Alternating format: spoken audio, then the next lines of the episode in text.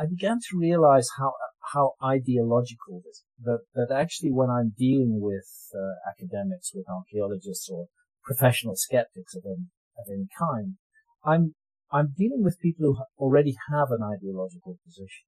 Uh, and that ideological position is confronted by the position I take. So in an ideological war, what you try to do is to destroy your opponent uh, in any way, fair or foul. Um, and and it's it's helped me to understand that there is an ideological war over our past. New world order. New world order. True world order. True world order. The time has come. Be prepared. Are you ready? True world order. We draw reality. Out of these troubled times, our fifth objective a new world order.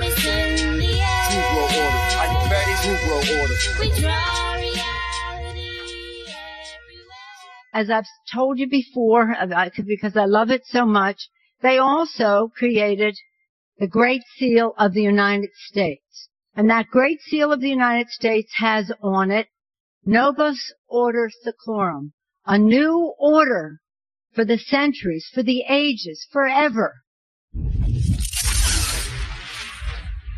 the Drew World Order. The Eye of Sahara. The Eye of Sahara. It's in Africa and it's in like the west of the Sahara Desert. You can see the it's like the target practicing mark, like like circle, concentric circle. Yeah, and if you, uh, I don't know if it was the continental drift or anything, but Africa was actually underneath water. A lot of parts, very huge mass of Africa had water in it, and they say that the Eye of Sahara once had water in it. And just like Machu Picchu, and the levels of the water changed, and the water uh, the water came southwards and sidewards, and there was nothing but sand and desert. So it sort of killed them. Or they dispersed into the general public. They moved into Egypt and other habitable parts of Africa. There's a video on YouTube that actually that actually explains how the eye of the Sahara can actually be that land. Wasn't human-made design, if you think so. They just made their habitations on these mountains. The Anunnaki, or the Jinn, the Watchers, Nephilim.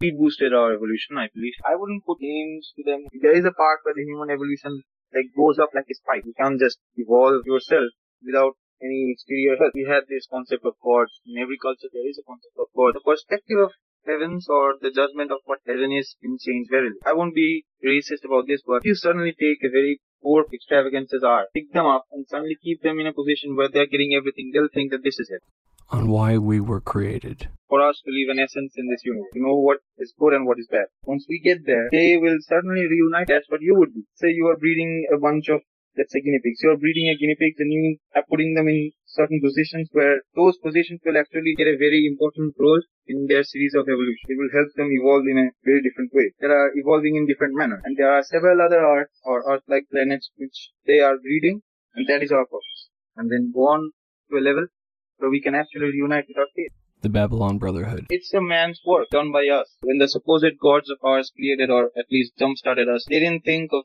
these things. They didn't have this in mind. But this is all our doing. Like these conspiracies and it's just keeping us far away from them. Them being the persons who made who we are. My views can be quite contradicting. Like good and bad changes with perspective. That's what I would say. So what they are doing might sound a bit bad. That's just our opinion. In the grand scheme, these small bad things might not count at all. For there to be good, there has to be bad. You don't know what bad is, there can be no good. Like contrast, there has to be something in contrast. From the book of Ezekiel. So now it came to pass in the thirtieth day, in the fourth month, in the fifth day of the month, as I was among the captives by the river of Chebar, that the heavens were opened, and I saw visions of God. In the fifth day of the month, which was the fifth year of the king Jehoiachin captivity, the word of the Lord came expressly, expressly unto Ezekiel the priest, son of Buzi, in the land of Shadlan, by the river Chebar, and the hand of Lord was there upon him. And I looked, and behold, the whirlwind came upon the uh, came out of the north, a great a great cloud, and a fire enfolding itself, and a brightness was about it. And about and out of the midst thereof as the color of amber, out of the midst of the fire. Also out of the midst thereof came the likeness of four living creatures. And this was their appearance, they had likeness of a man. And every one had four faces, and every one had four wings. And their feet were straight feet, with the sole of their feet was like the sole of a cow's hoof. They were wearing shoes. And they sparkled like the color of burnished brass, and they had the hands of a man under their wing on their four sides, and they four had their faces on their wings. Their wings were joined one to another. They turned not when they went, and they went on straight forward. Like this goes on and on, and the description about how Ezekiel was taken on by the higher species. The Drew World Order. All right, let me get this straight. You are taking orders from a man who is sawing redwood trees down, all right, saying he's making paper for the people. While you're taking those orders, you're letting a porcupine sniff your taint, and I'm supposed to listen to you? Um, that is not the point, sir. Um, but yes, that's what's happening. I think you've all lost your goddamn minds, all right?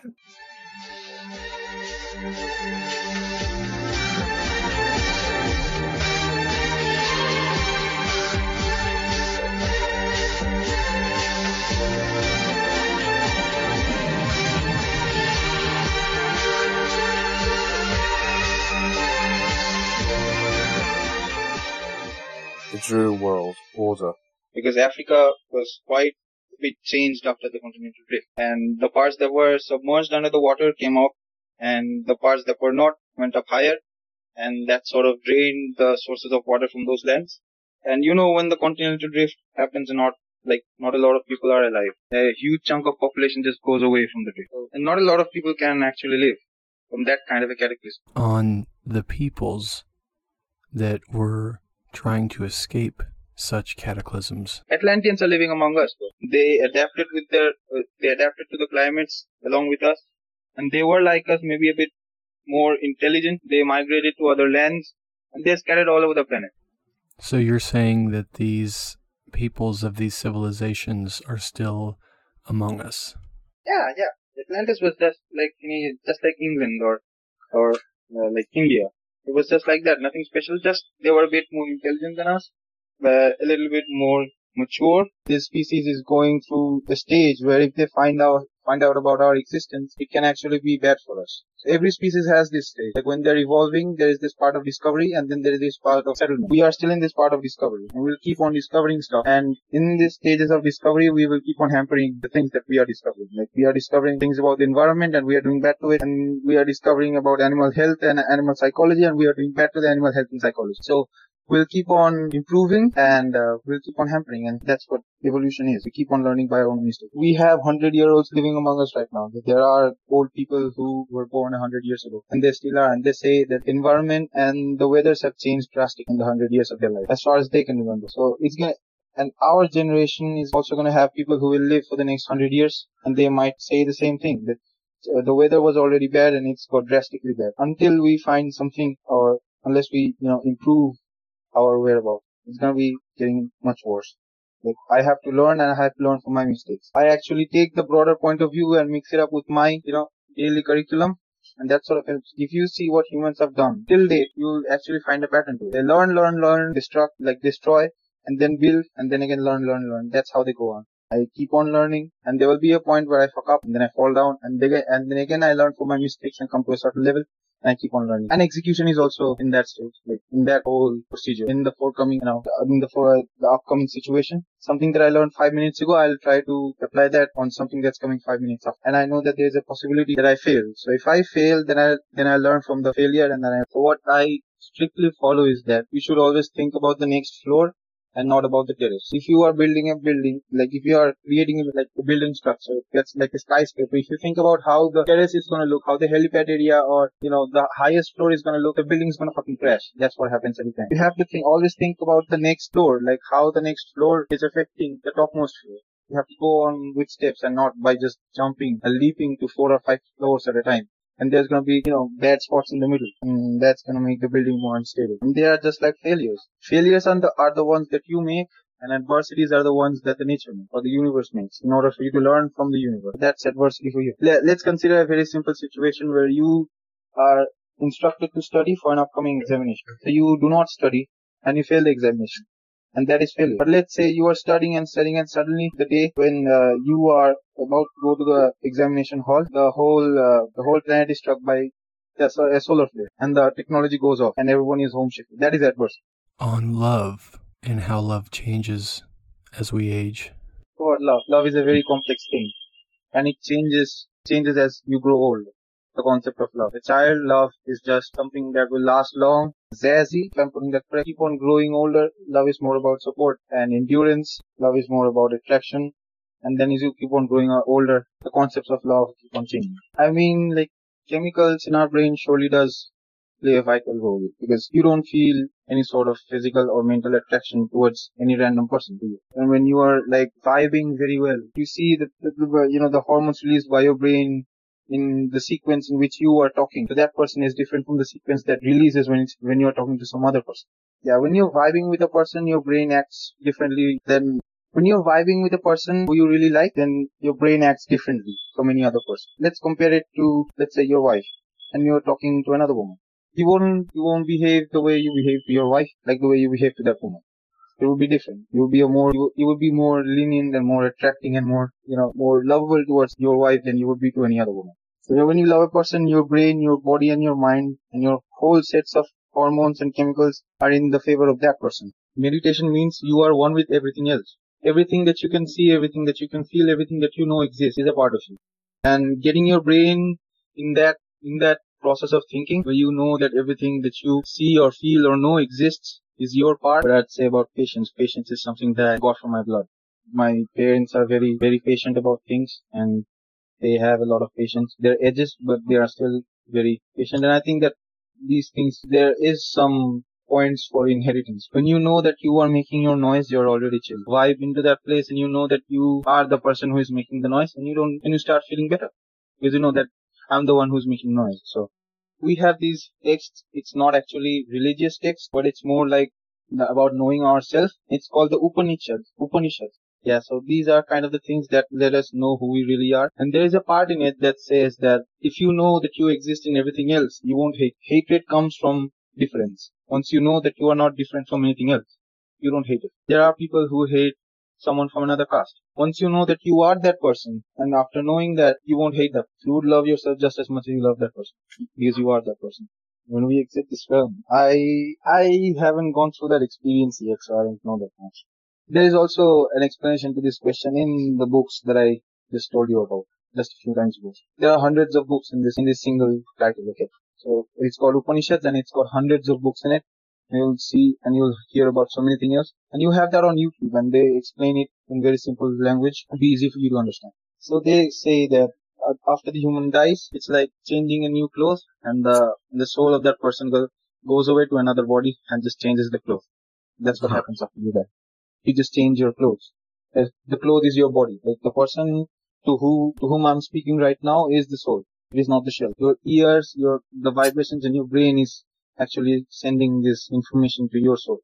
And I'm talking to that person right now. Yeah, so in order to think about it, you can't actually think about it.